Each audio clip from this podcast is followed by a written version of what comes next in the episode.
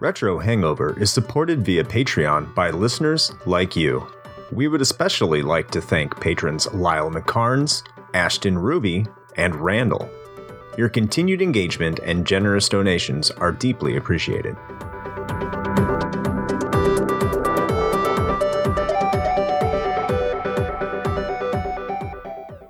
Open your ears and crack some beers. You are listening to episode 74 of Retro Hangover.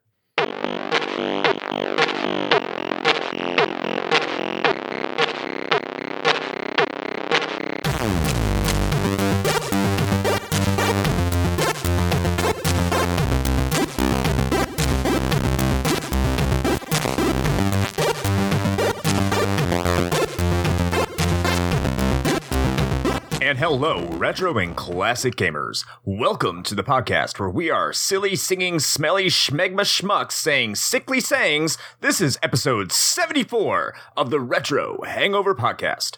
I am your co host, Chris Copleen, with, as always, your host, Shane. Dead Dick Dragon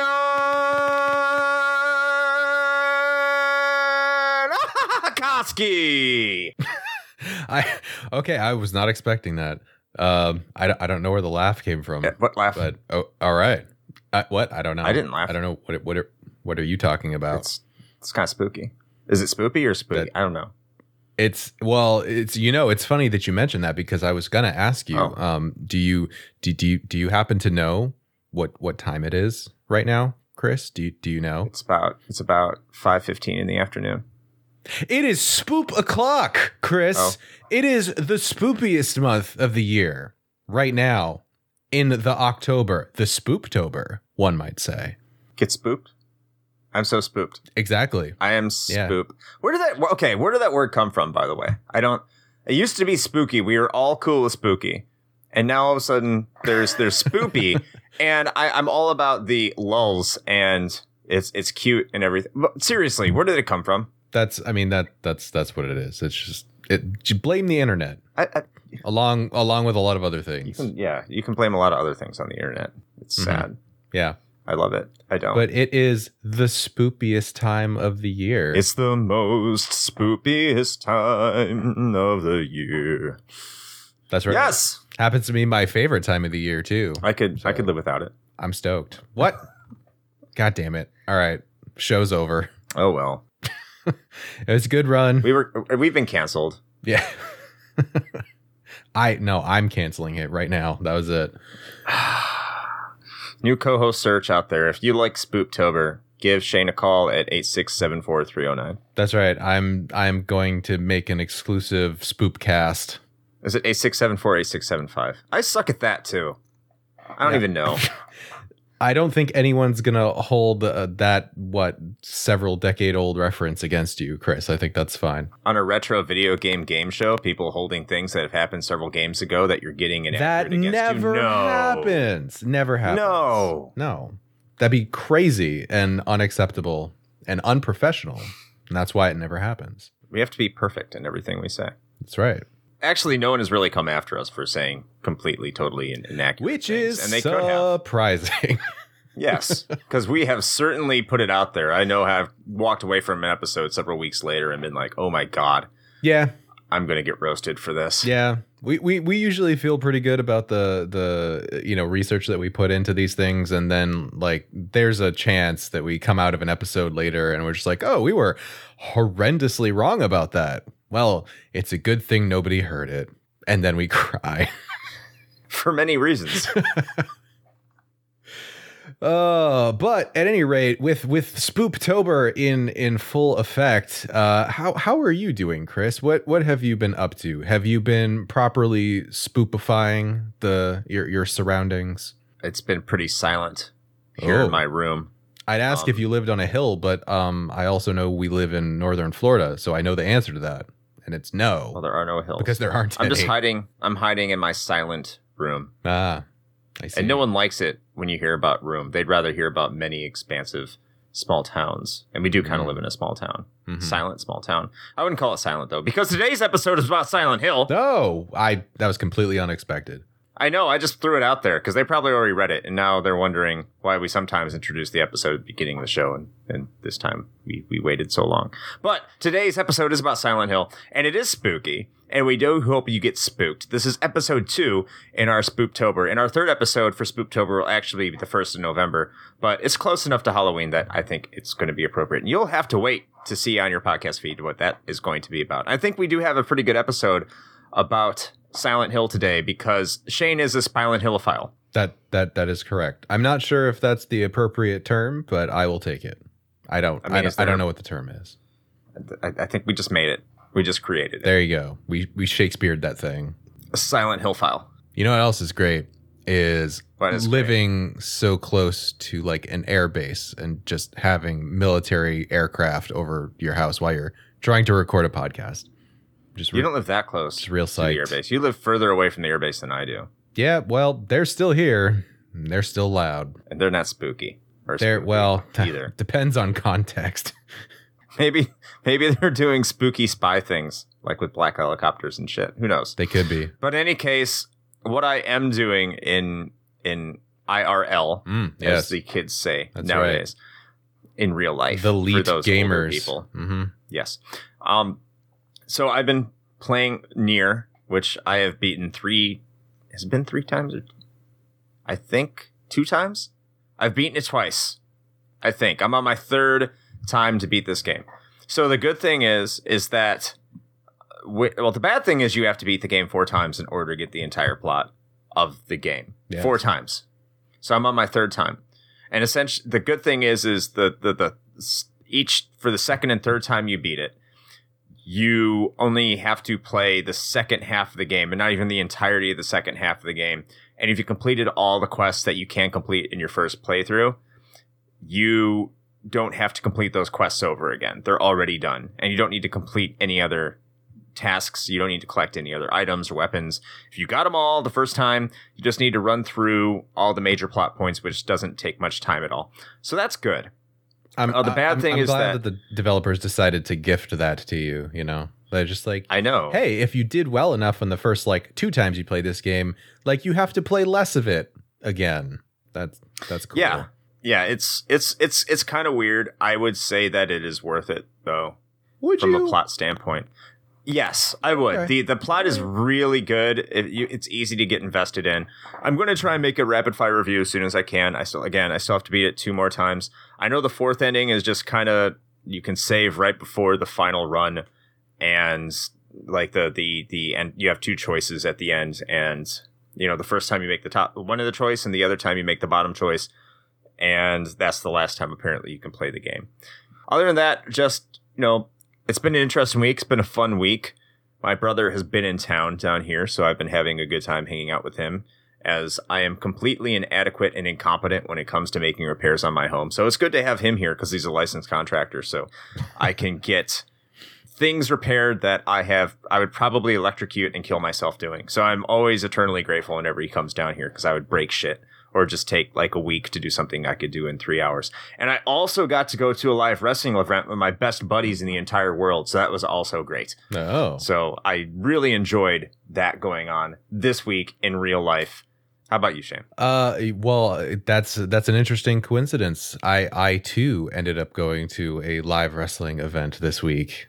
It's crazy. Oh wow. how that happens. Yeah, yeah. I don't know how that happened. I- Maybe we I went to the know. same one. Yeah, some sort of cosmic serendipity, but it sure happened. And so uh, it was actually my first time going to a live wrestling event. Like I had watched it on TV here and there, um, but also to be fair, my and Chris knows this. My my wrestling knowledge kind of ends somewhere around like the late '80s, so I'm not exactly Right. current.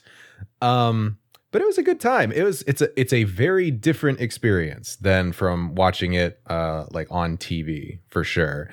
Um, but overall, I, I had a lot of fun, and um, and, and outside of that, as far as the the video games are concerned, I um still kind of plugging away at Super Mario Sunshine on my Switch. That's that's still going pretty well, um, despite the just bevy of YouTube videos I've seen posted over the past several weeks of people just being super butthurt about you know the the the versions of these games that got included in that 3D Mario All Stars, but I am not invested enough in any of those to care that much about it, and so I am blissfully ignorant and enjoying my time with it. I, I would say that it was probably a little expensive, all things considered, in how they just emulated it.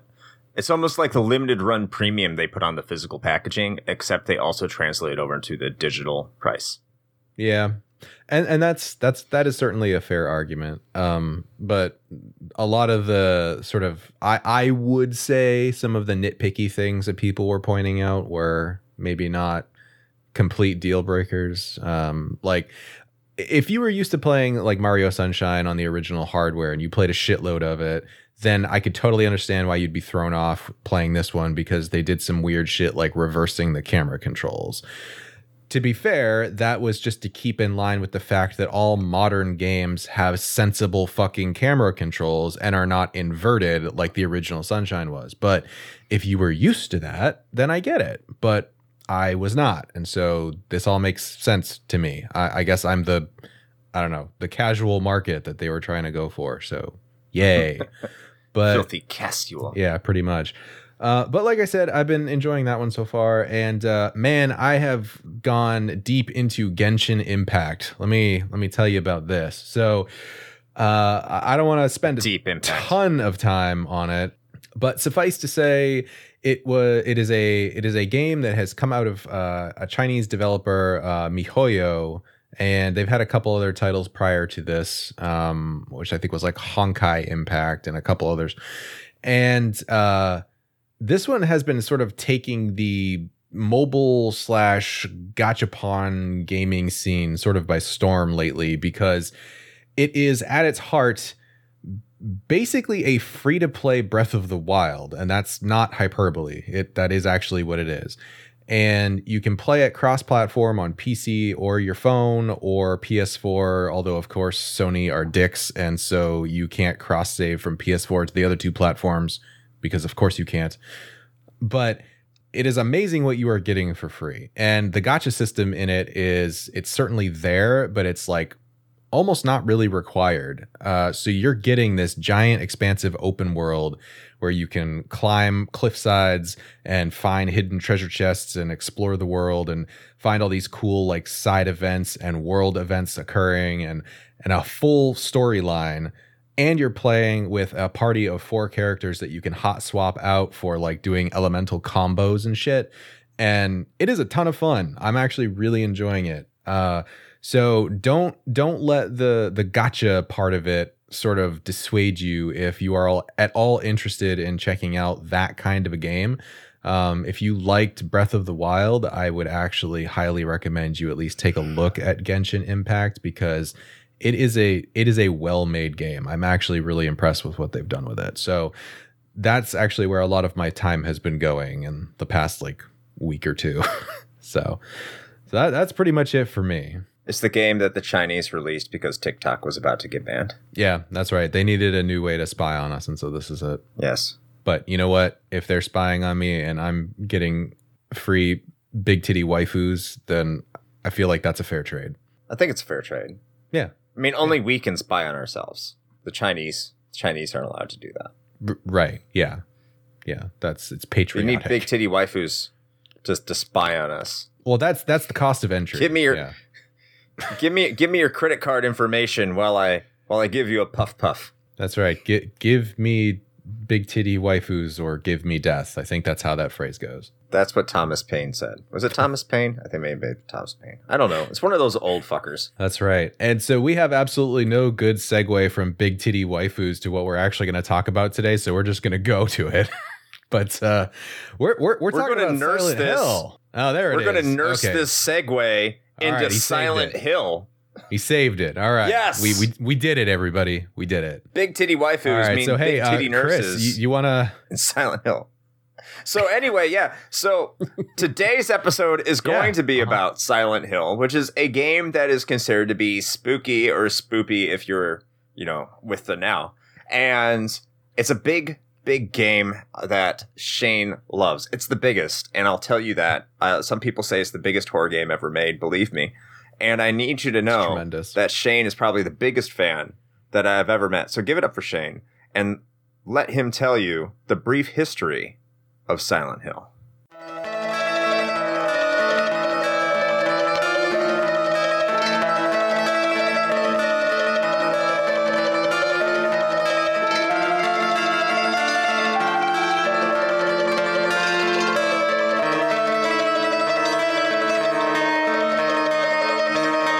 What can a team of outsiders hope to accomplish within a major corporation? For our average listener, the answer is most likely quite a bit, actually. And, well, you'd be right. Konami, however, didn't see it that way.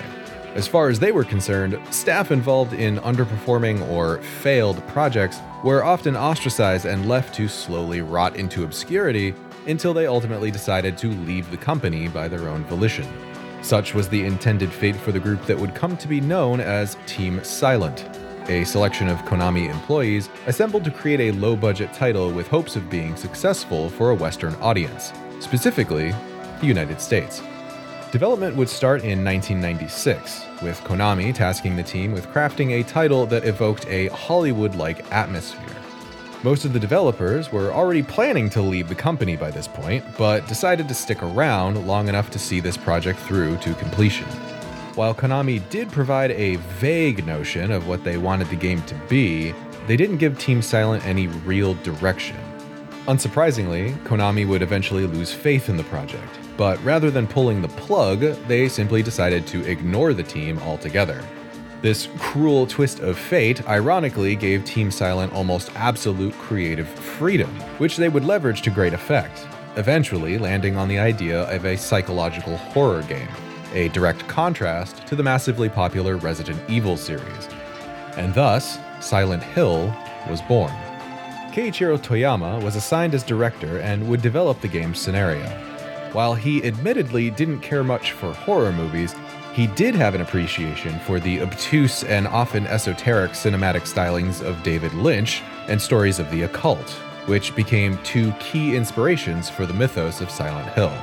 The town itself was largely a Japanese interpretation of what a small American town would look like, also borrowing heavily from Western art to include depictions from European and Russian culture. As the game did not have the budget of more mainstream titles of the time, and Team Silent frankly had nothing to lose, the focus ended up being less on pushing sales figures and more on the team's passion for the artistry involved. They wanted the plot and atmosphere to truly resonate with the player, leaving a lasting impression, even if that meant the game would not necessarily be considered fun by conventional standards. Regardless, when the game was announced at E E3 1998, it was met with enthusiastic applause and palpable anticipation. Even Konami could not ignore this reaction, suddenly pivoting from completely ignoring and neglecting the project to pouring resources into public relations and advertising for its eventual release. On February 23rd of 1999 in North America and Europe and March 4th in Japan, Silent Hill would be released to the masses. Despite an uncertain and tumultuous development cycle, Silent Hill would be met with near universal praise, receiving an aggregate score of 86 on Metacritic, while going on to sell over 2 million units. It did not go completely untouched, however, with many initial reviews, perhaps unfairly, calling it an excellent but shameless Resident Evil clone. Silent Hill has left a legacy of numerous sequels and spin offs of varying quality, up until the infamously canceled Silent Hills project in 2015, which would have seen collaboration with celebrated film director Guillermo del Toro and actor Norman Reedus of Walking Dead fame. Additionally, the Silent Hill franchise has also branched out into comics, novelizations of the first three titles, two films of dubious quality, and most recently, pachinko machines. Thanks, Konami. You are the worst. And that is your brief history of Silent Hill.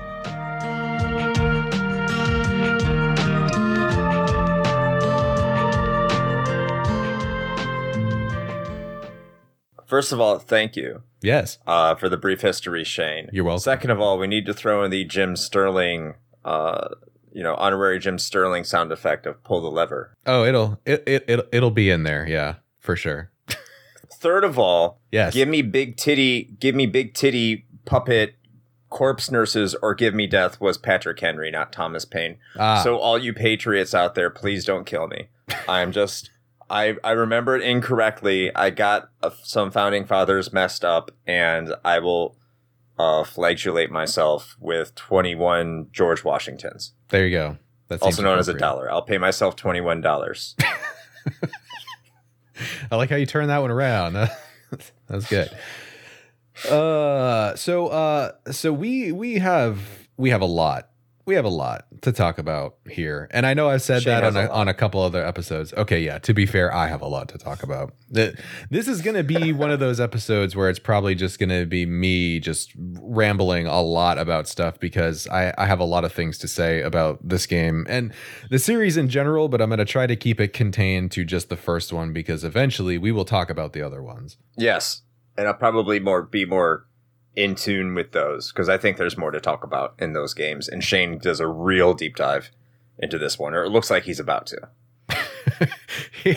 Chris is just gazing on our show notes and being like, "Oh God." But um, well, you know what? Why don't we why don't we start uh, as we are as we are wont to do with our Hey! personal experiences? And uh, Chris, why don't you go ahead and go first? How, how did you uh, how did you come about playing Silent Hill? I actually came about playing this game at release back in 1999. Oh, And I would say the biggest reason I got it is one, I was into Resident Evil. I was a big Resident Evil fan at the time. I'd just gotten through, of course, Resident Evil 1 and Resident Evil 2. And I was also a huge fan of Metal Gear Solid. So here's another Konami game that's in the Resident Evil style of uh, concept, you know, survival horror, at least how it's advertised. That's going to be another horror game. And I was like, this is my jam. So I had to get on it. And you know, I, I played through it back in 1999. And when I mean played through it, I, I made it about an hour into the game and I stopped playing because it scared the absolute piss out of me. uh, I actually ended up getting back to it, ended up playing it again about two years ago, maybe a little bit longer, and going through the game until completion just because, you know, this is a game I always wanted to beat. It's a series that's some, you know, very revered in the eyes of gamers, so I had to owe it to myself to go through and beat the game. I think I actually beat it sometime after we started recording this podcast, so probably maybe three, you know, five or six years, uh, five or four years ago is when I when I beat this game. So yeah, Hmm. that that's my own personal experience with this game. How about yourself, Shane? Yeah, so I surprisingly, because especially since Chris has been like building up to this whole thing about me being this crazy Silent Hill fan or whatever, I I didn't play it um, upon original release. So uh, a couple of things. If you've been listening to this show long enough, you know uh, a that is not unusual for me. B Yes. I did not own a PlayStation when I was younger. So again, you would probably see this one coming. Um, and so I I actually started the Silent Hill series with two, with the second one. Uh, thanks uh, in no small part to uh, my my best friend at the time uh, during high school, uh, Jake. He um, he had it for his PlayStation 2. And honestly, if it weren't for him inviting me over to like uh, have sleepovers at his place and just play this game until like three in the morning, I never would have gotten into the Silent Hill series as much as I did. Um, so I have I have him to thank for that. And so I started with two. I immediately went on and played three, and then eventually four. Uh, and so I didn't circle back around to this one uh, until much later. I, I actually didn't even start playing this one until only a few years ago. I, I picked up a physical copy of it, which I still have. Uh, I think it was on sale uh, online at some point, and I was like, you know what, I should get that. And so I grabbed it and I sat down one day and just uh, actually I knocked out the whole game in like a day because we will we'll probably end up touching on this later, but I might as well just say it now that like you can finish this game in a casual playthrough, like basically in an afternoon, um, assuming you don't have anything else to do. but uh, but yeah, so that that was kind Yes. of my initial experiences with it. So wait, wait, where did you where did you download this from? How how did you play it this time? Like, did you get get it legally, or did you play it by any other means? Uh, you you mean in in preparation for this episode? No, just the first time you played the first Silent Hill. You said you saw an online sale for it. I know you don't have a PS3. Oh, uh yeah, no, well, I meant like I actually bought the physical copy online and and played it in my in my PS2. No shit. Yeah. No way. Okay. That, that had to be a long time ago because now it's a it's a pretty expensive game. Oh, I don't know about that, but yeah, I mean, it was several years ago, I guess, at this point. So, but no, I, I, still have the physical copy sitting here at my house. So, were you into Resident Evil? I think we've had this conversation before about Resident Evil. I can't remember. This was last year uh, when we had a Resident Evil episode. But were you big into Resident Evil around around that time that it came out, or or the same time you're playing Silent Hill 2 or, or Silent Hill? Uh, actually, no. Um, I I so I think if I recall correctly, and I probably mentioned this in our in our Resi episode, but um, I my memories of Resident Evil were like renting a PlayStation from our local Blockbuster and trying to beat Resident Evil before we had to return and return the the rental. And so like Resident Evil was always this weird thing that I never had a lot of experience with uh, because the the consoles I owned were always just like strictly Nintendo stuff.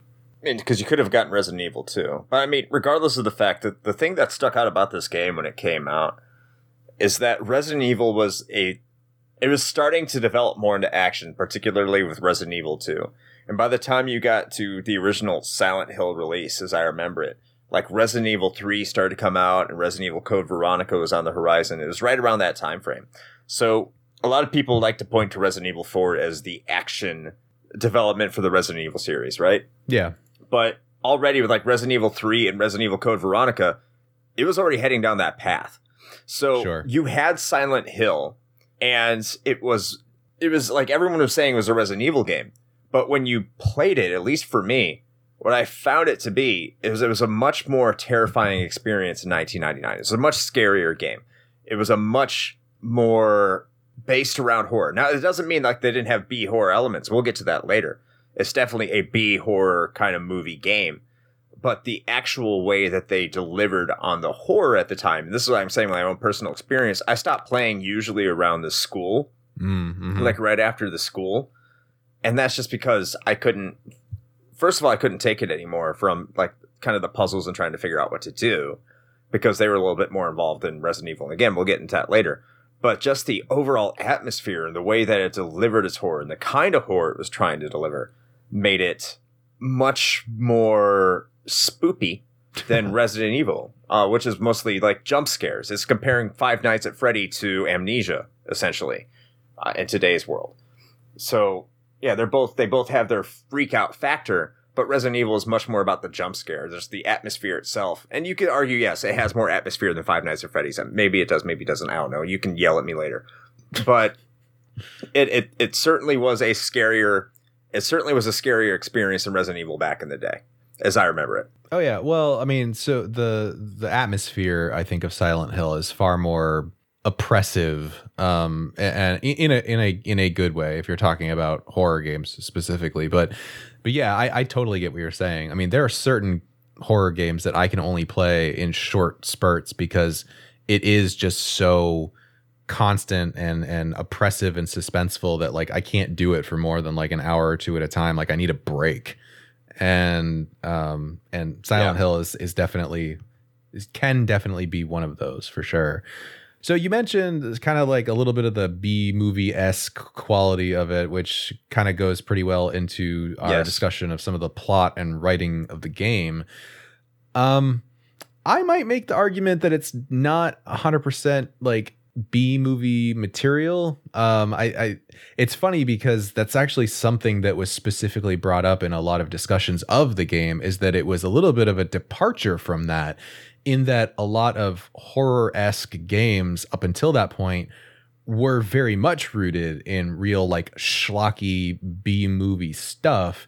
And though I think some of that still exists here for sure, um, I do think it is a a step away from that in that the team did try to focus much more on the more psychological elements um, and creating that sense of dread rather than relying on outright you know, gore and jump scares and shock value.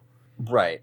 But again, I think it goes back to more the delivery from the characters, like the plot and writing, how the plot is presented. Mm-hmm. So again, you go back to Toyama and his obsession with David Lynch, mm. and he wanted to bring David Lynch uh, and, and and his vision into the Silent Hill experience. Right. David Lynch is not known for making phenomenal horror movies. Like they're they're really cheesy horror movies. He's Twin Peaks, dude. That's David Lynch.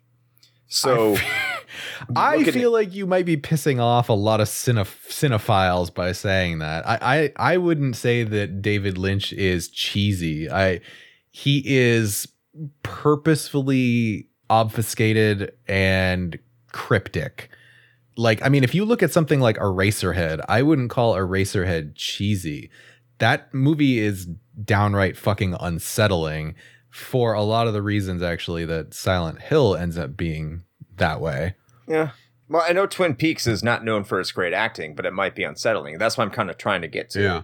Is you look at a lot of those movies, the acting isn't top quality. The the plot and writing might not be the best, but the overall atmosphere that they provide, much like in Silent Hill, what is provided not so much through the plot and through the writing and through and through the delivery, mm-hmm. but it's more through the environment. Right. The environment is what is what is what is scaring the shit out of you. The actual plot and writing is just typical kind of just just cheesy cult shit. And and that's how I view it. Is like, oh, the cult's doing some some crazy crap and trying to do some stuff with a kid and trying to put the body of a spirit into another child or whatever the fuck, right? but yeah. that's that to me was was secondary to what was actually happening to the main character to, to Henry Mason. Whereas he's going through this this adventure through the city of Silent Hill or the town of Silent Hill, and it's just bonkers. It's fucking bonkers. It, but that I don't know if you would call that part of the plot or writing. You could say it's you know there's exposition to explain it, but the actual plot and writing itself, I think, takes a back seat to the actual experience that the player is going through. Yeah, sure. I know that that, that sounds kind of contradictory, but that's kind of how I see it. Well, I mean, it is and it isn't. I mean, so so I I I don't necessarily disagree with you. Uh, and and and actually, I think what you're starting to touch on here is speaking to I think what a lot of players uh, well felt but also feel if you're coming to this for the first time you know now and and that is that and it's one of the issues i personally actually have with it, it is that silent hill 1 specifically has a real issue with being like overtly cryptic and and too vague particularly with a lot of what should be crucial plot points for the player to even understand what is happening to them. Now I now I totally understand that on some level the team needed to be somewhat cryptic in order to provide that that sense of you know uncertainty and suspense and dread that they're trying to achieve for the player which which they do achieve but I think they actually took it just a step too far and and that's part of the issue. So all right, so unlike the other games in the series, and and Chris and I kind of end up going back to Silent Hill 2 a lot in both our notes about mm-hmm. this, but also just in discussions outside of this episode. Because I mean, I I'm not going to sugarcoat it. As far as I'm concerned, Silent Hill 2 is par- perhaps one of, if not the best horror game ever made, and we will definitely talk about it sometime later.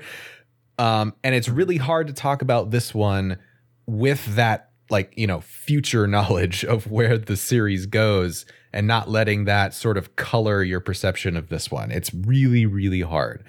But the one of the biggest differences here is that the first silent hill unlike 2 it, it focuses more on the the history of silent hill the town itself and sort of the occult background that it has prior to it becoming like the sort of lake resort destination that it is supposed to be at that present time or at least prior to you know the the nightmare kind of taking over the town.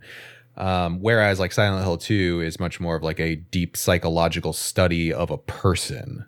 So with that you know you you're trying to learn more about what occurred in this town to lead up to causing what is happening now and what harry is experiencing and in a very sort of Dark Souls esque kind of way, you tend to learn about those things through uh, item descriptions or notes left around the the the play area around the town. Well, well, I wouldn't call it the Dark Souls kind of way. I would say that is kind of an element that they borrowed from Resident Evil, which did predate. Okay, I mean that sure, that's fair. Yeah, I'm I'm just I go to that a lot because that's always the first thing that comes to mind when I think of storytelling through items and and like no, flavor I, I text and stuff. It. But but yes, you're right. It's definitely something that was cribbed from Resident Evil for sure. Uh, so so that's how you get a lot of that, except for perhaps the arguably too long exposition dump like halfway through the game, where it's like a ten minute cutscene. But regardless, um, but the problem with that, as I mentioned a little bit earlier, is that they're almost too obtuse. And the only reason, and I put this in all caps in our show notes, the only reason I know why anything is happening in this plot is largely just due to development of the future games in the series and a lot of the like supplemental materials that were created after the fact. And to me, that's a problem. Like the fact that you as a player would go and sit down with this game uh, when it came out in 1999 and not have any knowledge, right, of anything having to do with the quote unquote mythos of this town you end up getting to these like very crucial pivotal moments in the story and you're just sitting there wondering what the hell is going on and why this is apparently being presented as some important plot twist or something. Because you don't even have like the the essential building blocks of the story like down. You you don't even understand those properly. And so how can you be expected to have this big like you know, emotional impact of something when you're not even clear on the specifics, right? So that's that's a big well, issue that I tend to so have. So what you're saying is what you're saying is that Silent Hill is up its own ass too far. Yes. Yes. I I I will 100% say that. I love this series, but this one in particular, and I'm not saying that the others are completely innocent from this either, but I think they learned from their mistakes. But this first entry, I do think is a little too up its own ass. It took that, like, let's be like David Lynch and be super cryptic and obtuse, and took it just a little bit too far to where it's almost impossible to fully understand what the actual plot is or why people are doing what they're doing or what the purpose of certain artifacts or items are that you find in the game. Like, I mean, okay, I, I wrote down some examples, and these are rhetorical questions, so we don't need to answer them here, right? Because frankly, may, there aren't even answers for some of these. But like Dr. Kaufman, right? He gets introduced. You never actually figure out what his real stake in this game is. Like what he has to do with the the ritual that this cult is trying to perform to resurrect a, a demon god. Like why does he care? And what does he have to do with this implied drug trafficking thing that was occurring in the town, which is a weird subplot in and of itself that just kind of comes out of nowhere? Uh, and, and like the exact nature of the red liquid that you find that apparently exorcises demons, which, for the record, I will give them a pass on this one because this is one you can actually find out if you go and do a little bit of research on your own for the record, a lot of these things that they put in this game are actually rooted in in real like occult writings and stuff like that, which is kind of cool. They did their homework.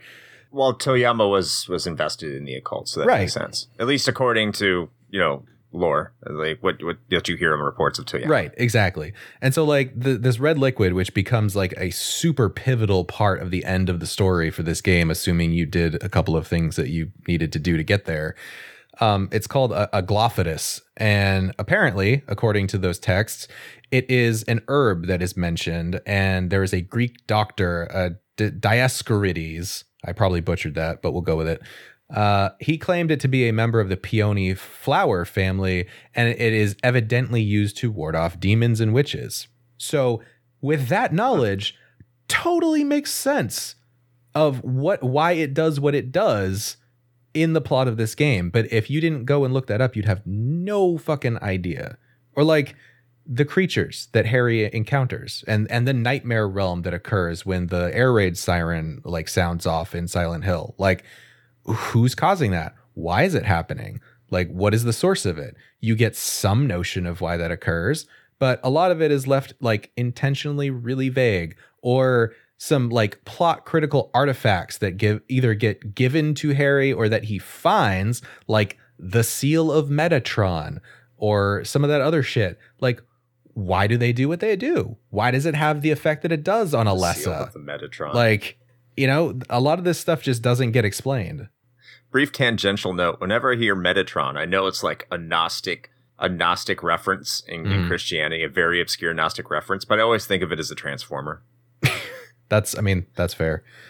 The, the seal of Megatron. it's the seal of is this it's the prime Metatron. It's here. it is not an Autobot nor Decepticon, but a unification of both to save the world. That's right. And and speaking of unification, I know this is a huge tangent, but y'all knew that this was going to happen when I start talking about Silent Hill. So Yeah. let's just roll with it. Speaking of unification, I'm still here. yeah, Chris is still here. He's just listening like the rest of you. Hi. This is my soapbox, so shut up. but no, okay. One of one of the most central points of the plot of this game does not even get fully or directly explained, but is rather inferred. And that is Mhm. that Cheryl, which is Harry's daughter, who he loses at the beginning of, of, of the game, she runs off and gets lost in Silent Hill. That's the whole motivation for why he even goes into this town in the first place is the incarnation of half of the girl Alessa's soul, which was split when the the day that she was maimed and burnt by her home's boiler, which uh, also was inferred that, Freddy that Krueger? might have been intentional, by the way, as part of this uh, ritual that her mother was conducting to have her birth a god, and that was only mentioned in a note that Harry can find on the floor somewhere in the game, but it's very easily missed. And bonus, that note is not even present in the North American version of the game for some completely unknown reason. Okay, I'm going to forgive all these vague plot points. You want to know why I'm going to forgive them, Shane? Sure, why? Because through the eyes of Henry Mason, there's only one thing Henry Mason cares about. Where the fuck is my daughter? Sure. So if if if you take that as a as a basis, like, hey, uh, the plot is you're Henry Mason and you're trying to find your daughter. I don't think Henry Mason gives two flying fucks what Kaufman's actual stake is. I don't think he cares about the cult. I don't think he cares about their motivations. I don't think he cares about a lot of the things that you as a player are trying to find out information for. And I think that's why Silent Hill 2 works a lot better. Um, and that's what they've learned is Right. Silent Hill 2 was all about that main character's uh, you know all internal desires. So everything revolved around that main character. So understanding more plot elements for that game explored more elements of the motivations and the the identity of the main character. This has nothing to do with that. You're just trying to find your daughter. So at the end of the day, like I have a goal, I'm trying to do it, and everything around that goal is happening. And yeah, it's interesting shit, but to the main character it doesn't matter. So if they had like side stories or or or visual novels that explained it, I think that would be acceptable in this case. I see. I disagree because I don't. You okay? I disagree on that last part. I agree that you are correct in that Harry probably does not give a single flying fuck about why there are like s- skin skinless pterodactyls. Who did? What did I say? Harry. Ha- no, it's Harry. Harry Mason. I thought it was Um, Henry. No, it's Harry. So Oh, I, thing. I, I'm sure he does not give two shits about really why any of it's happening. He just wants to find his daughter and fuck right off from that place, like I'm sure any of us would. That's fair.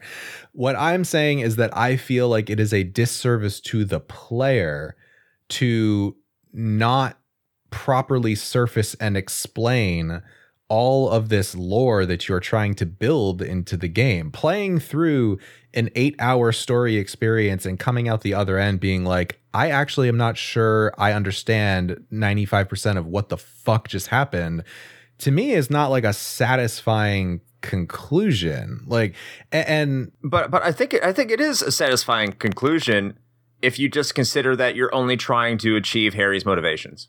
But I don't. I I would argue that I don't think a lot of players are. I think they would want to know Well- like what. And here's the thing: it's also a disservice to no, but it's a disservice to the actual plot and the lore because to the team's credit, they put a ton of like actual backstory and lore into this world of Silent Hill that very very easily gets missed because it is just not communicated well. Again, I'm I'm gonna I'm gonna sit on my stance. I'm gonna sit on my little flagpole over here and say if Harry Mason wouldn't give two flying mm-hmm. fucks about those questions in the search for his daughter, myself as the player don't necessarily have to. Okay. Well, then I think that's a point that you and I can can disagree on. We will we'll agree to disagree. But I mean, I, I agree Yeah. to you for the point that if a player does want to get more invested and does want to find out more about the lore and the other characters' motivations, that that option should be available to them. And it, it, it is kind of you know, it, it's maybe it's not fair to the player. You know, I think you find out a lot about Kaufman's motivations through Lisa and her story. Um, and that's that's tragic. I do think the story about Lisa is, is phenomenal plot writing. I think she's one of the best characters in the game Yeah. and her ending is very very tragic and very sad but you know other than that I, I i can understand why they would take the direction they did Yeah. And so I, I feel like I need to like cap off our kind of discussion about the plot and writing just to say that that was a lot of ranting on my behalf, but don't let that detract from the fact that I still think the actual lore of this game and the mm-hmm. subsequent, you know, games is stellar and I thoroughly enjoy it. My gripes are just with I think what I felt were some of the missteps in how they were actually communicating it. That's all. Play the game with my mentality and you're still going to have a good time with the plot right Is what he's trying so to say. so right so i, I guess speaking of of gameplay let's let's talk a little bit about that because i think this is your chance to gripe a little bit i don't think i'm really going to gripe no i'm not going to gripe too much no, No? so I mean, yeah. So first of all, do they have tank controls in this game? Yes, tank controls were everything, mostly because this is a PlayStation game. I don't remember if it's compatible or not with analog controller. I don't know if it's DualShock compatible or not. I can't really remember. But it does have it does have tank controls. However, a lot of the game is over the shoulder, so it's more comparable with like Resident Evil 4. So it's not completely infuriating if I'm going to be entirely honest. I think the controls actually work. They work a lot better than Resident Evil. I think I think Harry controls much much much better than you know Chris or Jill or Leon or Claire. I think that that sticks out immediately as someone who was playing this game these games back in the day. What is uh, and other factors that are great are the radio and how creepy that is and every single time Mm. and especially when you're out in the city Mhm. just know hearing the static and knowing that something's around you somewhere just you don't know where because the fog and now you have to be on your ready or you have to run. One of the two. Are you going to fight or flight? I think that that was brilliant. I think that's a really a really good way to implement tension and a really good way to implement fear. What isn't a good way to implement fear is the awkward swinging of the lead pipe that you'll inevitably be using to fight off enemies and uh, the the the goofy way enemies look. Uh, and we'll talk about that when we get to graphics. But um so what isn't goofy is when you're like trying to get when you get into like the school or the hospital and you're fighting against essentially ghost children and nurses and they move more sporadically and depending on your loadout and stuff like that like it can get really tense. Or like the sewers when you're just running through the sewers and you're trying to you can you can fight the enemies or you can just sprint through it and, and try to get through. I think that really gives the feeling more of survival horror anything more than resident evil had if what i remember correctly up until that point and again I, I probably have resident evil people like throwing poop at me right now. But you just got to like i just remember that being more like because harry's more of a regular guy he's not some sort of commando on a special forces team. He's just a dude. And that is really shown through the gameplay. If you run too long harry breathes heavily. Harry mm-hmm. welds a lead pipe like any of us would weld a lead pipe as we're trying to swing manically at ferocious monsters uh, his aiming and targeting is always isn't always precise with the weapons, just like you would expect out of most civilians. Uh, he is, you know, it, it's really reflected that you are controlling the average Joe, and I think in that aspect, that that kind of makes Silent Hill more more scary and and more tense than what you would get out of the Resident Evil experience, just because you know you're controlling some Joe off the street, some Harry off the street because his name's not Joe. So you can say, you can, you can, I can look at the gameplay and is it perfect? No. And you know, this is this is from a bygone era of the PlayStation days where they were still trying they still had to make games with respect to the digital control pad because not everyone had a DualShock or an analog controller.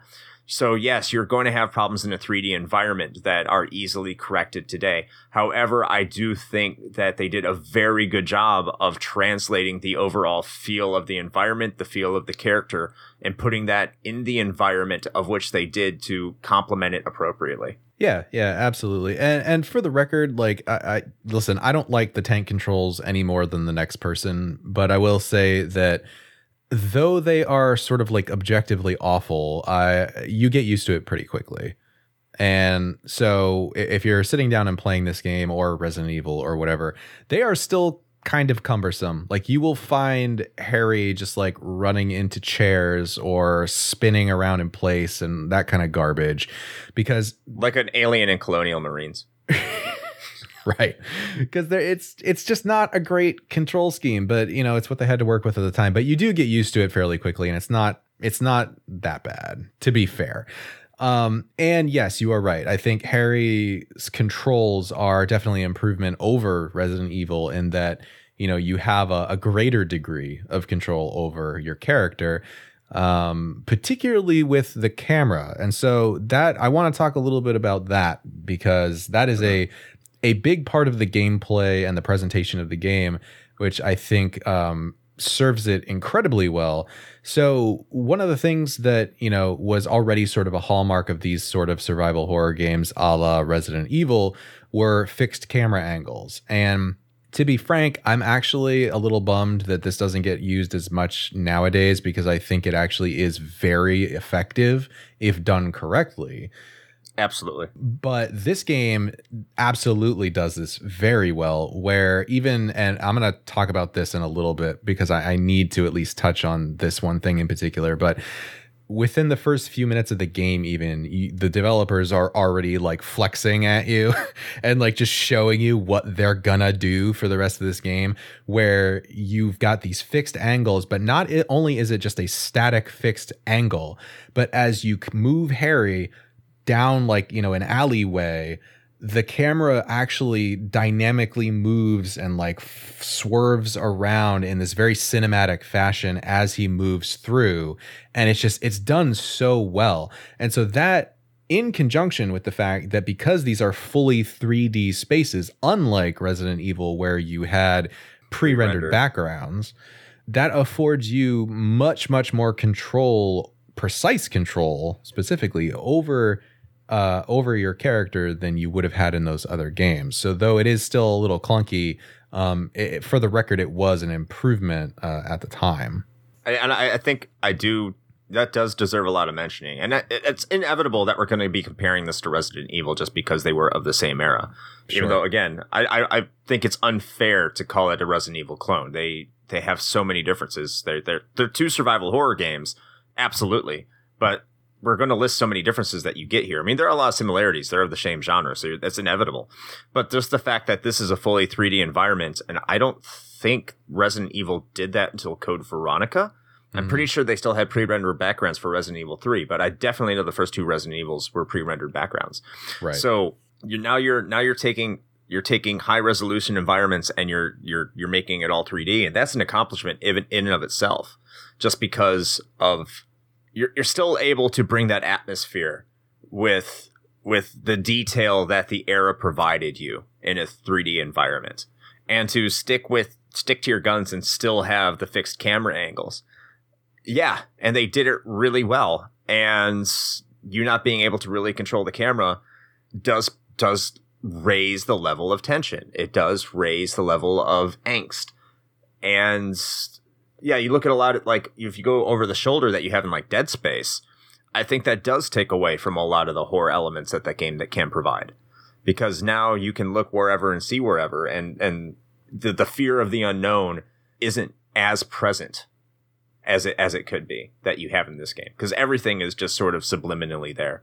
Yeah, yeah, exactly. I mean, because like I, I don't listen. I don't know about anybody else that's listening to this right now, but I know for myself, if I am given the the complete freedom to move the camera anywhere I want, especially in a horror game, you bet your ass the first thing I am doing every time I come to a corner is swinging that camera around so that I can see what is down that hallway before I stick my head out ever every single time. And Absolutely. so and I, I and I think they knew that, right? And so that's why they were able to use this to really great effect because you just straight up cannot do that. And so you may hear like to Chris's earlier point, you may hear your your radio start spitting out static and you're like, "Oh shit, there's there's something here, but I can't see it. I don't know where it is." And you can't move that camera. You if you want to progress, you just need to face that fear and walk your happy ass forward and confront whatever it is that is around that corner. And that is that can be daunting. I, I, I completely agree. But let's move on to the puzzles. And I'm just going to be honest. I fucking cheated. I used a guide.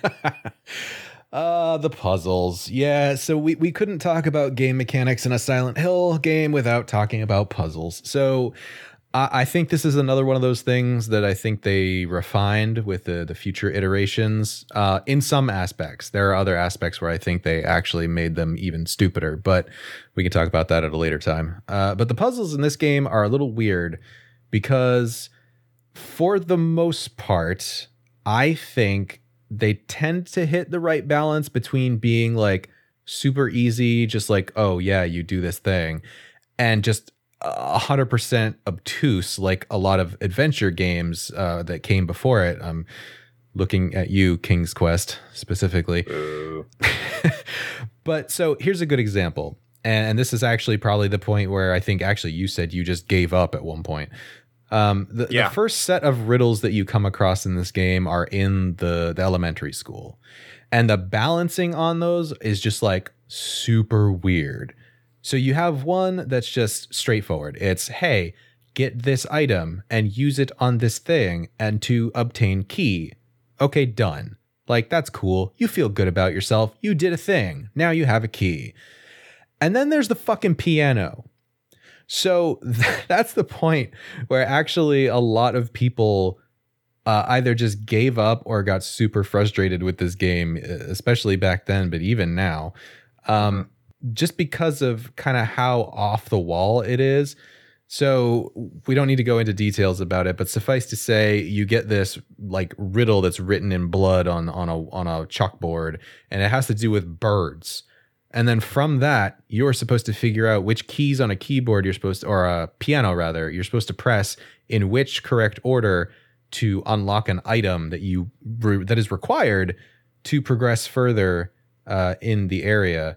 And it's that sort of like weird like balance in like complexity in the puzzles that kind of throws people off. I think. But you said you just said fuck it and you just went Yeah. for a guide, right?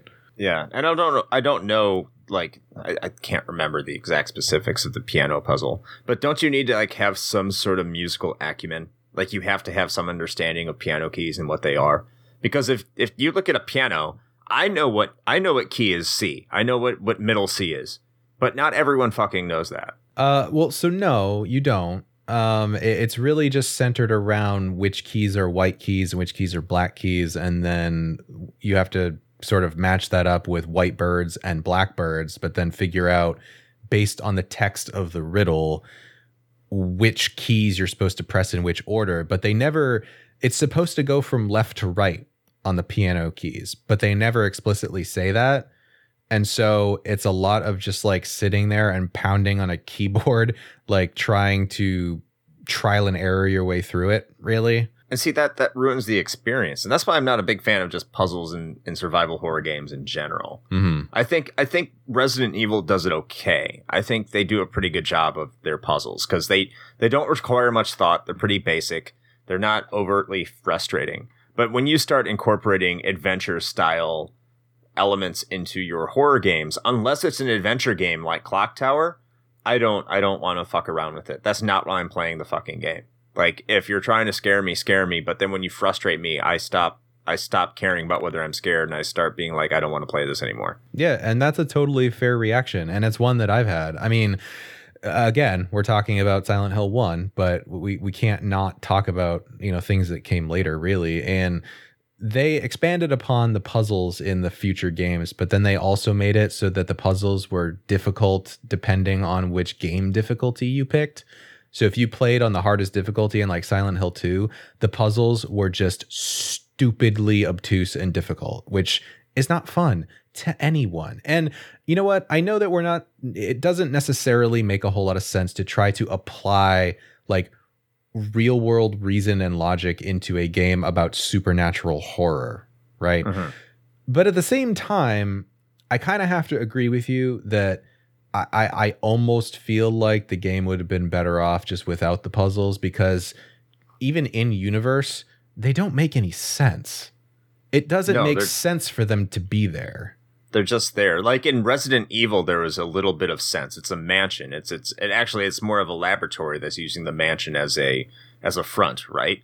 Right. So it makes sense where they're having weird passcodes and everything like that in there. I mean, not total sense, absolutely. It's still you know it's a horror fantasy game, but in Silent Hill, like it's about a bunch of fucking crazy cultists, and they're setting up weird puzzles about. I mean, birds? Maybe you could make the argument that they would do that. And I would say that I think later into the game when you start really just delving into like either the the nowhere realm or like when you're in the the the nightmare version of the town yeah, really weird esoteric puzzles maybe make more sense in that setting but i, I don't I know think they make less sense. really you think so Yeah, because it's the nightmare world. So why would there be intelligently designed puzzles in a world where it's like the the all the walls are covered in blood and flesh? Well, I suppose you could go down a rabbit hole of trying to justify that by saying that all of that stuff was conjured up from Alessa's subconscious, and so she could be the one doing it. But Wouldn't you think the puzzle should be very childish and simple in nature then?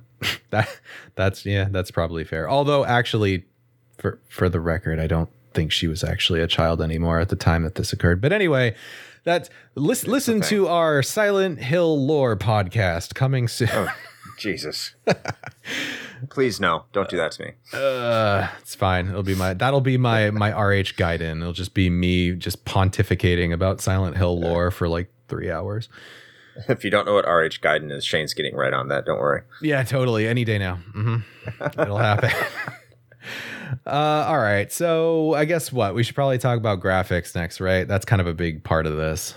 Yeah, what are we seeing? Right. Um. Oh, actually, before we move on, real quick, just quick shout out Oh. to the map in this game.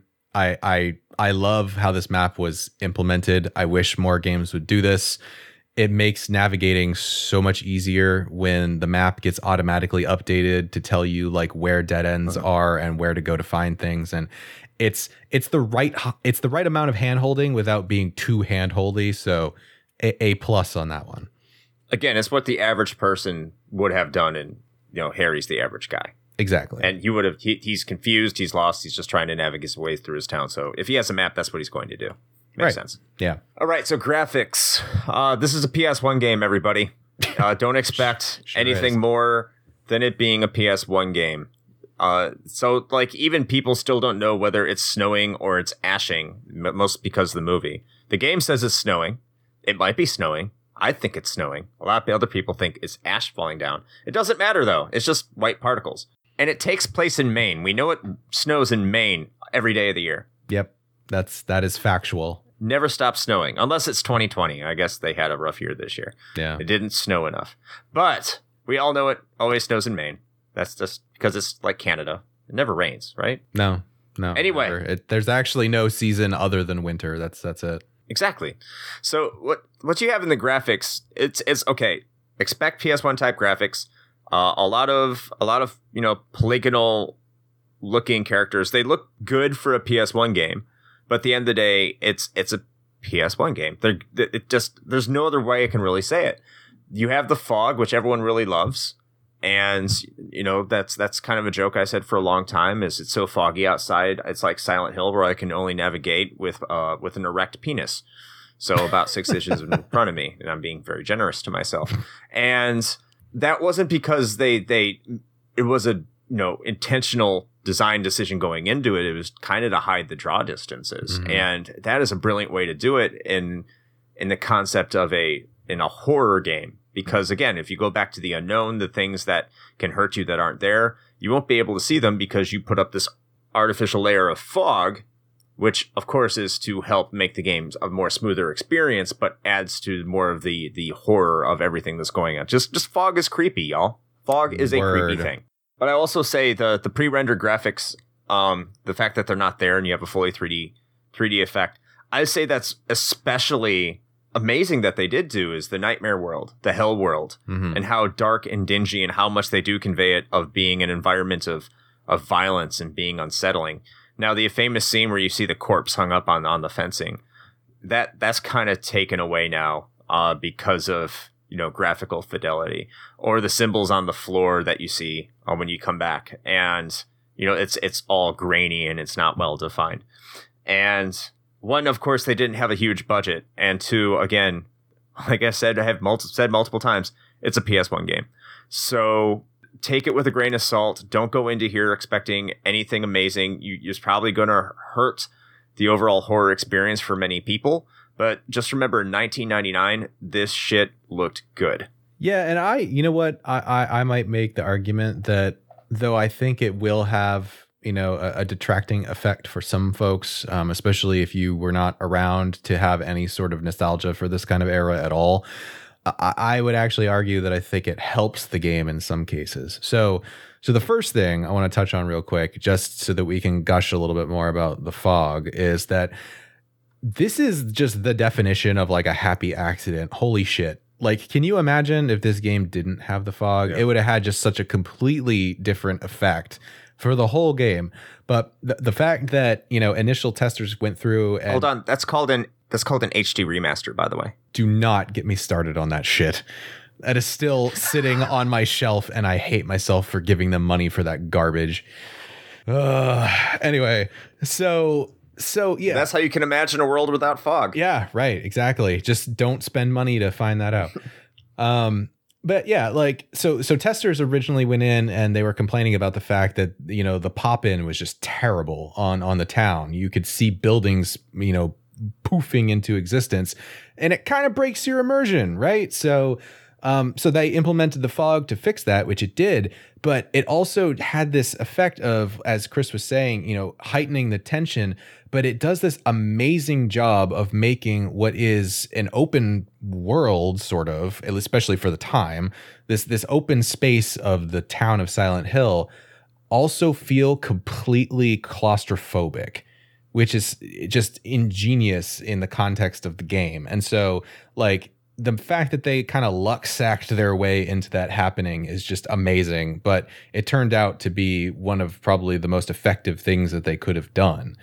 And so, uh, talking about you know the the PS1 graphics, um, as you said, they're super dated. Anything from this era, whether it's PS1 or N64, like they all look like hot dog shit. To be frank, like it, it those uh, unless it's 2d well, well, well, right. But that's what I mean, though, is like all of the polygonal games that came out in that first era just look like trash now for the most part. And for the most part and and so this does not necessarily escape that, but I would go ahead and make the argument that I actually think that somehow Silent Hill kind of manages to take the the consoles of that era, the graphical strengths and weaknesses, and make them work for the game rather than against it. And this is what I mean by that. So you do get the fully 3D, like very detailed environments, particularly for the time, right? And that's sort of the strength of the PlayStation um, during that era. But you also, on the flip side, have these, you know, slightly blurred and often difficult to discern objects and and creature textures and stuff, like Chris mentioned, like the body that's hanging on the fence at the beginning of the game, and a lot of the other, you know, horrifying things that you come across as you progress through. But I would make the argument that that actually it lends to the game's overall unsettling nature. Like I don't want a Silent Hill 1 HD remake and not just because they fucked up the HD collection of 2 and 3, but just I, I actually think it would do the game a disservice because if you see these things in these like super crisp, like 4K, clean ass looking textures, I think you're going to lose a lot of the aesthetic that this game has going for it. I, I completely agree. Um, I think you can clean it up a little bit. I have no problem with like kind of a re-release if you just stay true to the original and realize what made the original as good as it was. Yeah, but and you they can't won't. really. They won't. No, they won't. And they did remake this game for what it's worth. They they did. I think it's. Are you talking about the reimagining? Shattered Memories? One of the two. Yeah, the reimagining called Shattered Memories. Yeah. And, and before we move on to other things, Shane Shane brought up a, in the show notes an excellent point about the Hmm. monster designs, which I didn't even consider because we had been talking off off air about how these monster designs don't really make any sense. They don't really fit into the overall story, but Shane really started to do some thinking or digging, and then found out why the monsters were the way they were, especially the the, the crazier ones. Oh, yeah. You, you want me to take that? I, I think that was implied. Okay. yeah. Uh, well, I, I feel like I have to ask. I'm just talking a whole lot right now. But um, but yeah, so I told Chris, I was actually the one that brought this up first, that I thought that like the pterodactyls, particularly in in the beginning and for most of the game, was stupid and completely out of place. But then I thought more about it. And I went and I did. You're right. I did do a little bit more kind of digging into why the fuck are there pterodactyls in this supernatural horror game. And I came to some realizations that actually I think these designs were more ingenious than I gave them credit for. And here's why. So, if we are operating on the assumption that the nightmare realm and like vis a vis the creatures that come out of it are manifestations of Alessa's tortured subconscious, which is basically the the the plot of the game that again doesn't get explained super well. Um, then actually they start to make sense. So, like the giant lizard that you fight, which I think is the first boss, if I remember correctly, that is actually taken from a fairy tale book that you find in the nightmare realm that was there because it's something that Alessa read as a child. Um, also, by the way, that book functions as a really great like foreshadowing on how to defeat that boss. So kudos to them. And then you get like the worm slash giant moth boss, which again, on the face of it, I was like, what the fuck is this doing here? Why am I fighting a moth? But then later on in the game, when you're going through the nowhere and you end up in a manifestation of Alessa's childhood bedroom, you see that she was a butterfly collector. She had a whole bunch of moths and butterflies in cases on her walls. So now this makes sense. And then the pterodactyls even make sense because Alessa read The Lost World by Arthur Conan Doyle. So that's where you get fucking pterodactyls. So suddenly all these things make sense. But again, it comes back to it's just not communicated well. And so that's why even me, being the stupid Silent Hill fan, on the face of things, was still like, what the fuck is with these pterodactyls though? Right? You know what? Pterodactyls make interesting sounds. They screech. They sure do. And it also makes great sounds Mm. is this game. Yeah. So let's talk a little about about the phenomenal music, which is really good. Let's do that. And so Shane, actually, I'll, I'll take this because you know, you, yeah, I you- say, why, why don't you take this one for a little bit?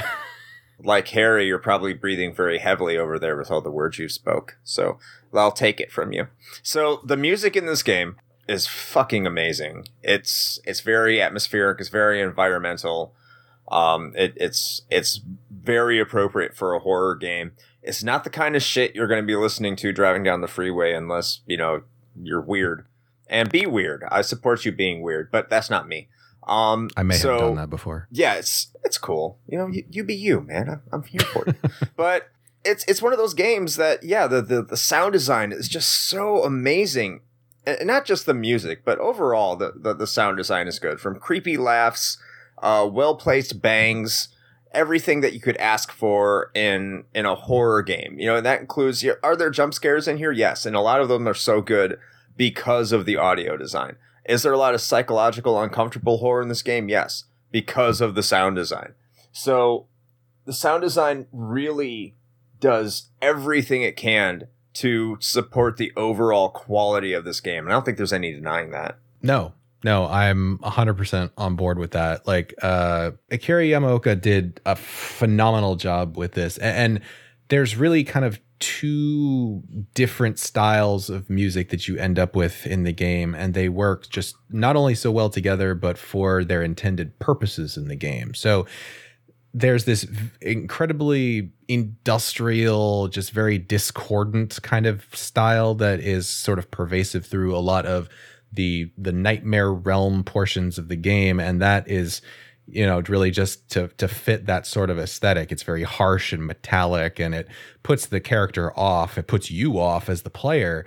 And, and and but it also does this thing where it makes it really difficult to kind of differentiate between the soundtrack and the environmental noise, which again is just this like extra layer of putting you as the player completely on edge and not sure what to expect.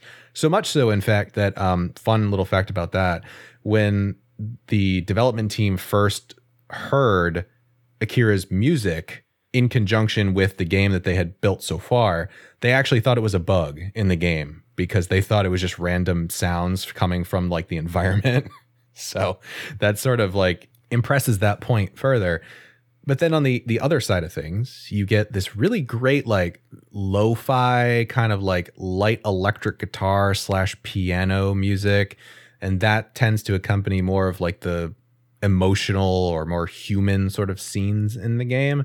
And so you get this very clear auditory distinction between Alessa's manifested nightmares and then what is left of the real world and it's just it's just done so well. Absolutely. I don't think there's much more we can say about the sound. It's just one of the strongest elements about the game I don't think many people are going to complain about it be lacking in sound. So just know it's universally praised, and it's it's phenomenal. Also, I just want to point out if if you'd like Silent Hill 2, that when Lisa spoilers dies in the game, that the theme that plays during that death sequence is really similar in a lot of the musical composition and makeup of the theme of Laura from Silent Hill 2. I just wanted to point that out.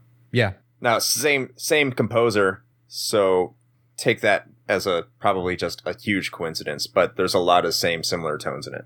Yeah, yeah, yeah, absolutely. And as I found. Yeah, and you could you could potentially make an argument that there's an intentional connection there or it could just be coincidence, but either way it's it's it's definitely a cool thing to to note.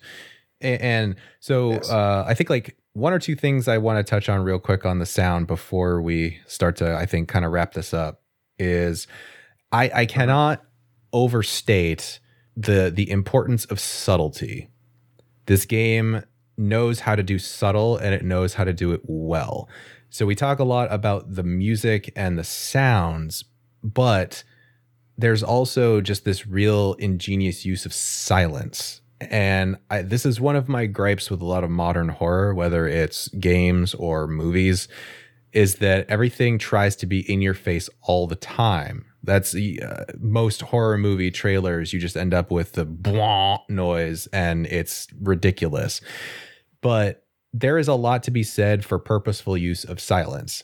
And we are so conditioned now because of a lot of modern horror to associate a lack of sound, the silence, with an inevitable jump scare. Yes. Which is a bummer uh, because that sucks and jump scares largely suck.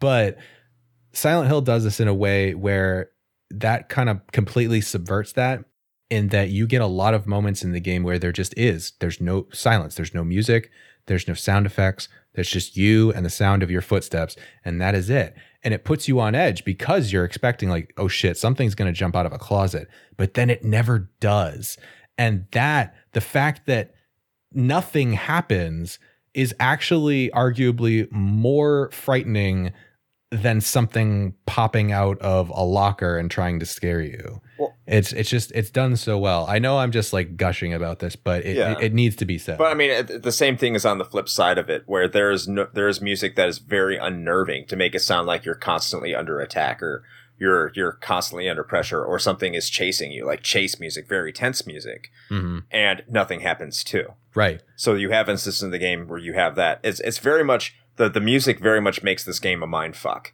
in that.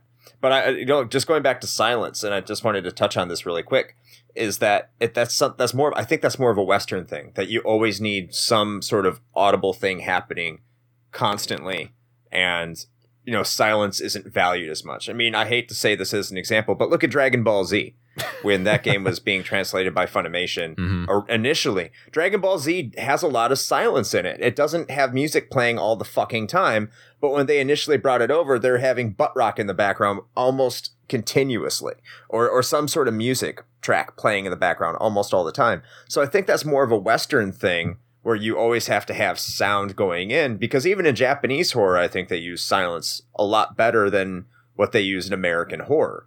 And that's that that it's created by a Japanese development team, so that would make sense. I mean, even though they're trying to make a game for Western audiences, this is ultimately a game made by Japanese people, so their culture has to be taken into account. Of course, of course, and and I'm I am 100% glad that that is the case because as I just said, I think that it it is to the game's benefit that that is the way that this was implemented because I think it would have a very different feel. You would not have the same sort of like pervasive like undertone of just dread throughout most of the game if you just had this like auditory exhaustion from this constant like pulsing horror music or something.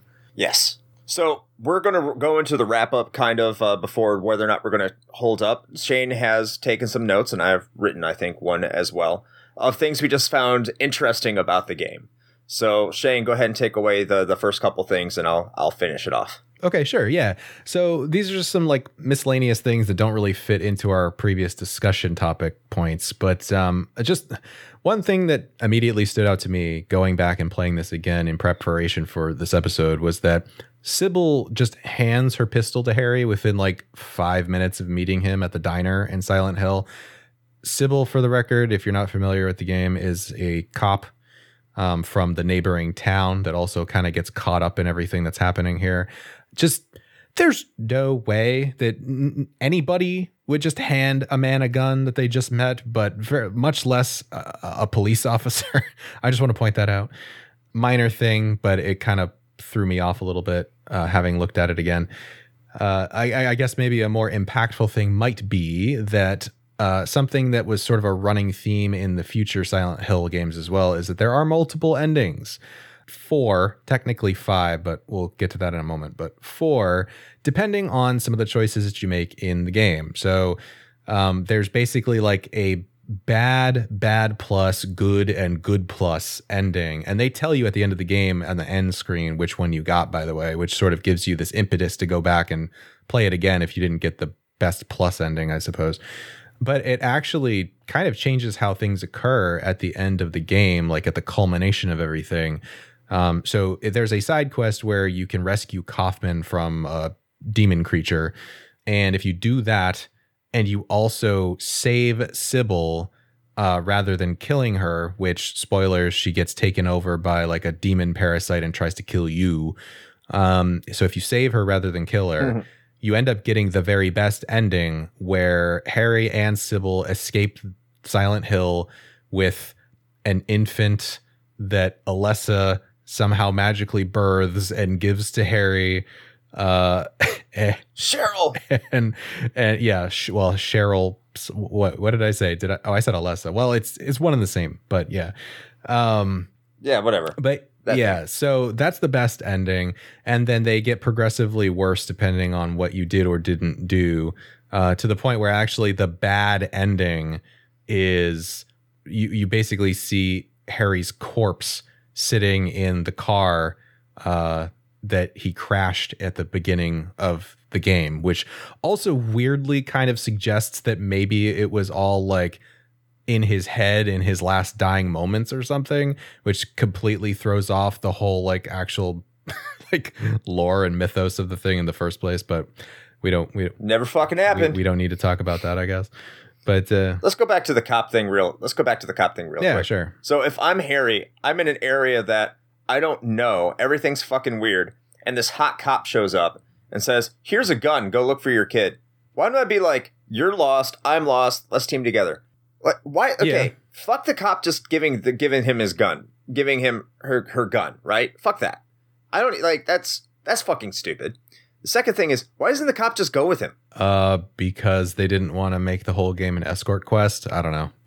No, I get it, but like, it no, just- I, I, I get what you're saying though. Like logically, I mean, again, like in most cases, even even in a well crafted horror game or movie, you're still gonna get some real bullshit decisions where the audience is looking and going like, "Hey, don't go in that room. Are you stupid?" Right. Like, Typical horror tropes. right? It's like, hey, here's my gun. Go have fun. Yeah, There's monsters outside.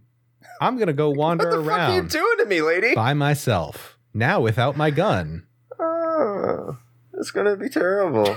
well, she probably still had a gun. She may be she may be dual welding. She may be double fisting. Well, apparently she did because she ends up trying to shoot you later, like I said. So So one thing I found interesting, and this made for a very unsettling scene in my mind. And again, I don't know if this was intentional, but keep in mind that this was made by a Japanese development staff. But it wouldn't have really resonated with Western audiences. So when you take an elevator, I think it's what in the in the in the hospital or the school. it's the hospital. So in the hospital, there's three levels to the hospital. So once you once you complete a certain amount of the hospital, all of a sudden you'll go in there and you'll see that now there's a fourth floor.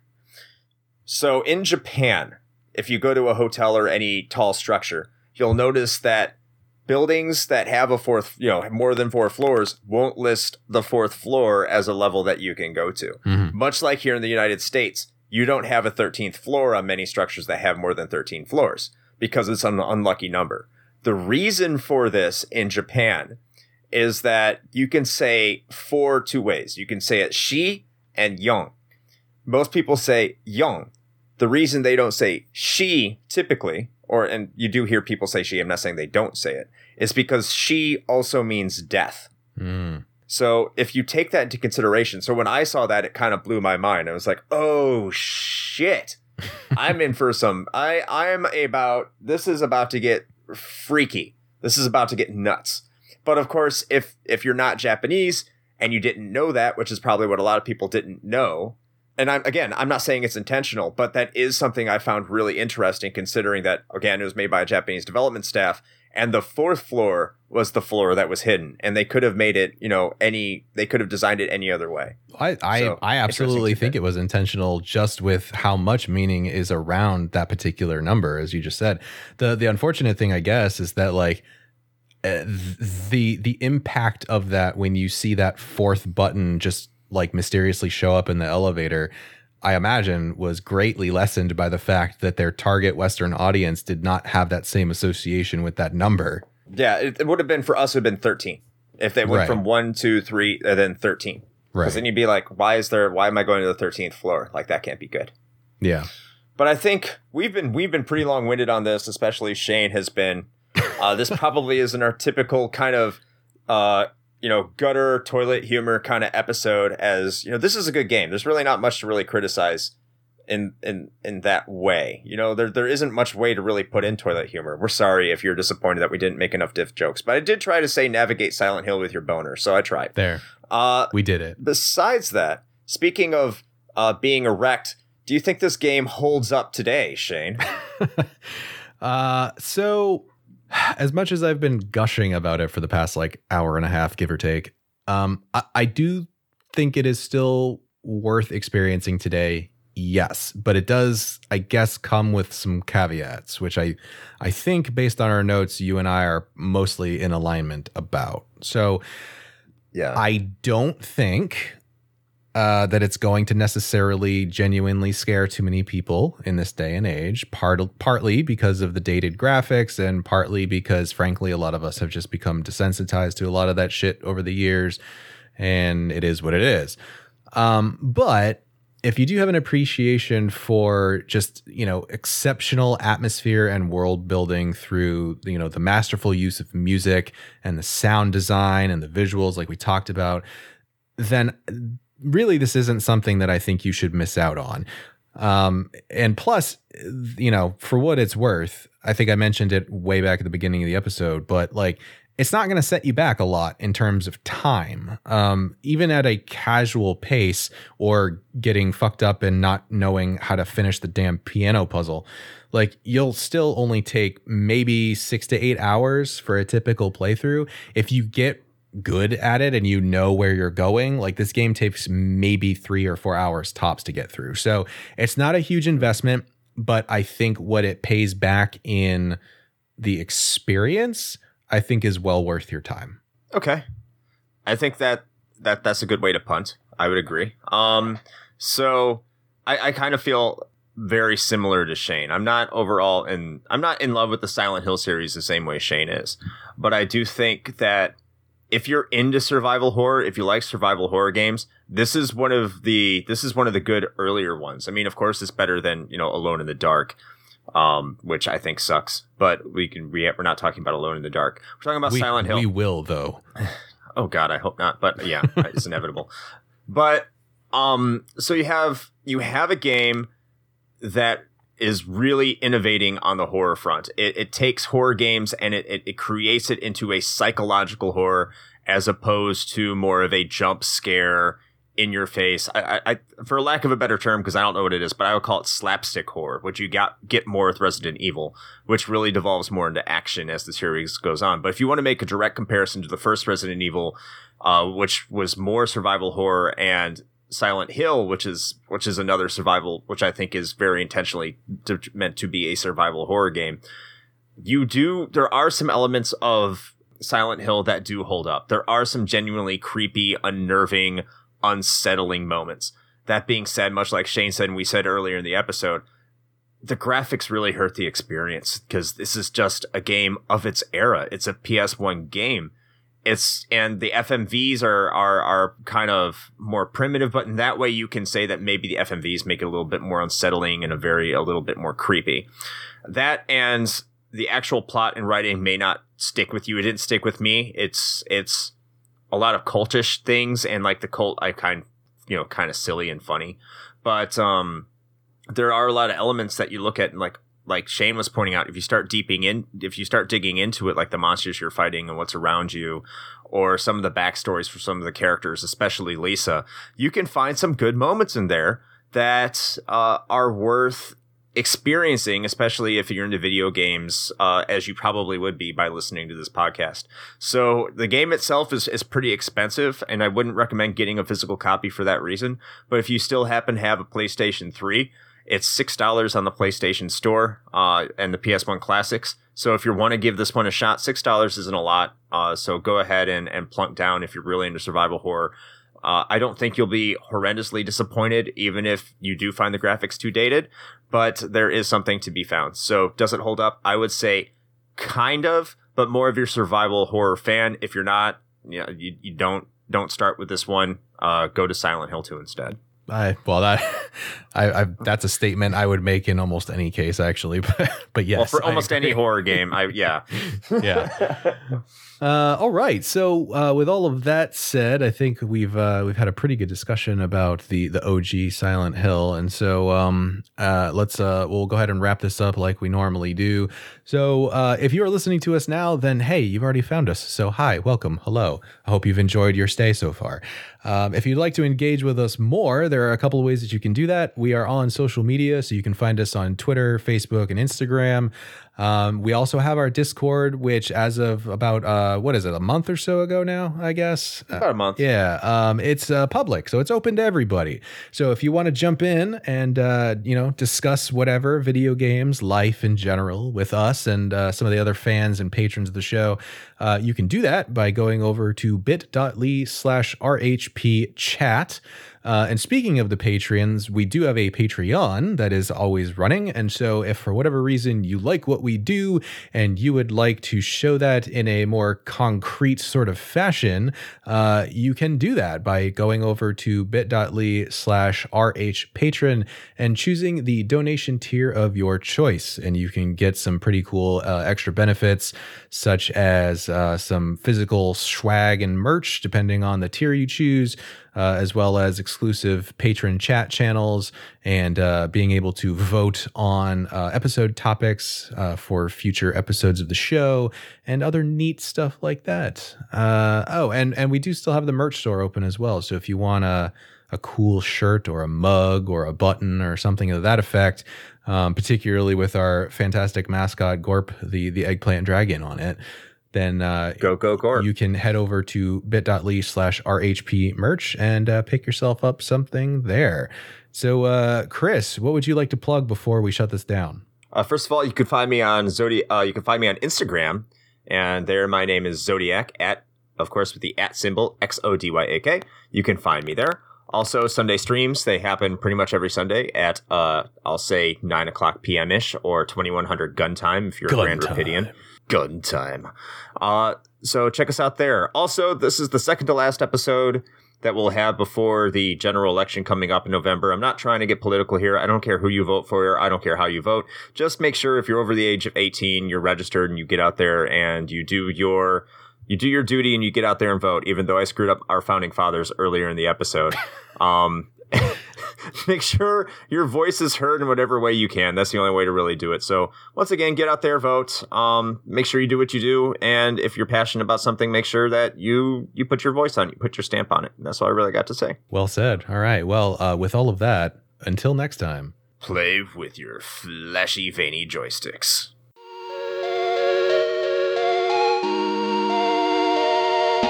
Shane here with a quick message. You know, the one rule Chris and I have always gone by regarding advertisements is this it has to be something we use and can personally vouch for.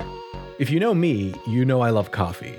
And Bones Coffee Company has been my go to for home brewing for quite some time now.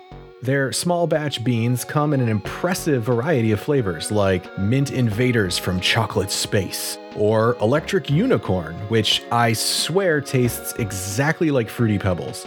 And the best part? No added sugar or calories involved, just natural flavors infused right into the beans themselves. Build your own sample pack of five 4 ounce bags to find out which flavors speak to you, or jump in headfirst with full 12 ounce bags. They've even got K cups. Step up your homebrew game with Bones Coffee by visiting bit.ly slash RHP Bones. That's bit.ly slash RHP B O N E S.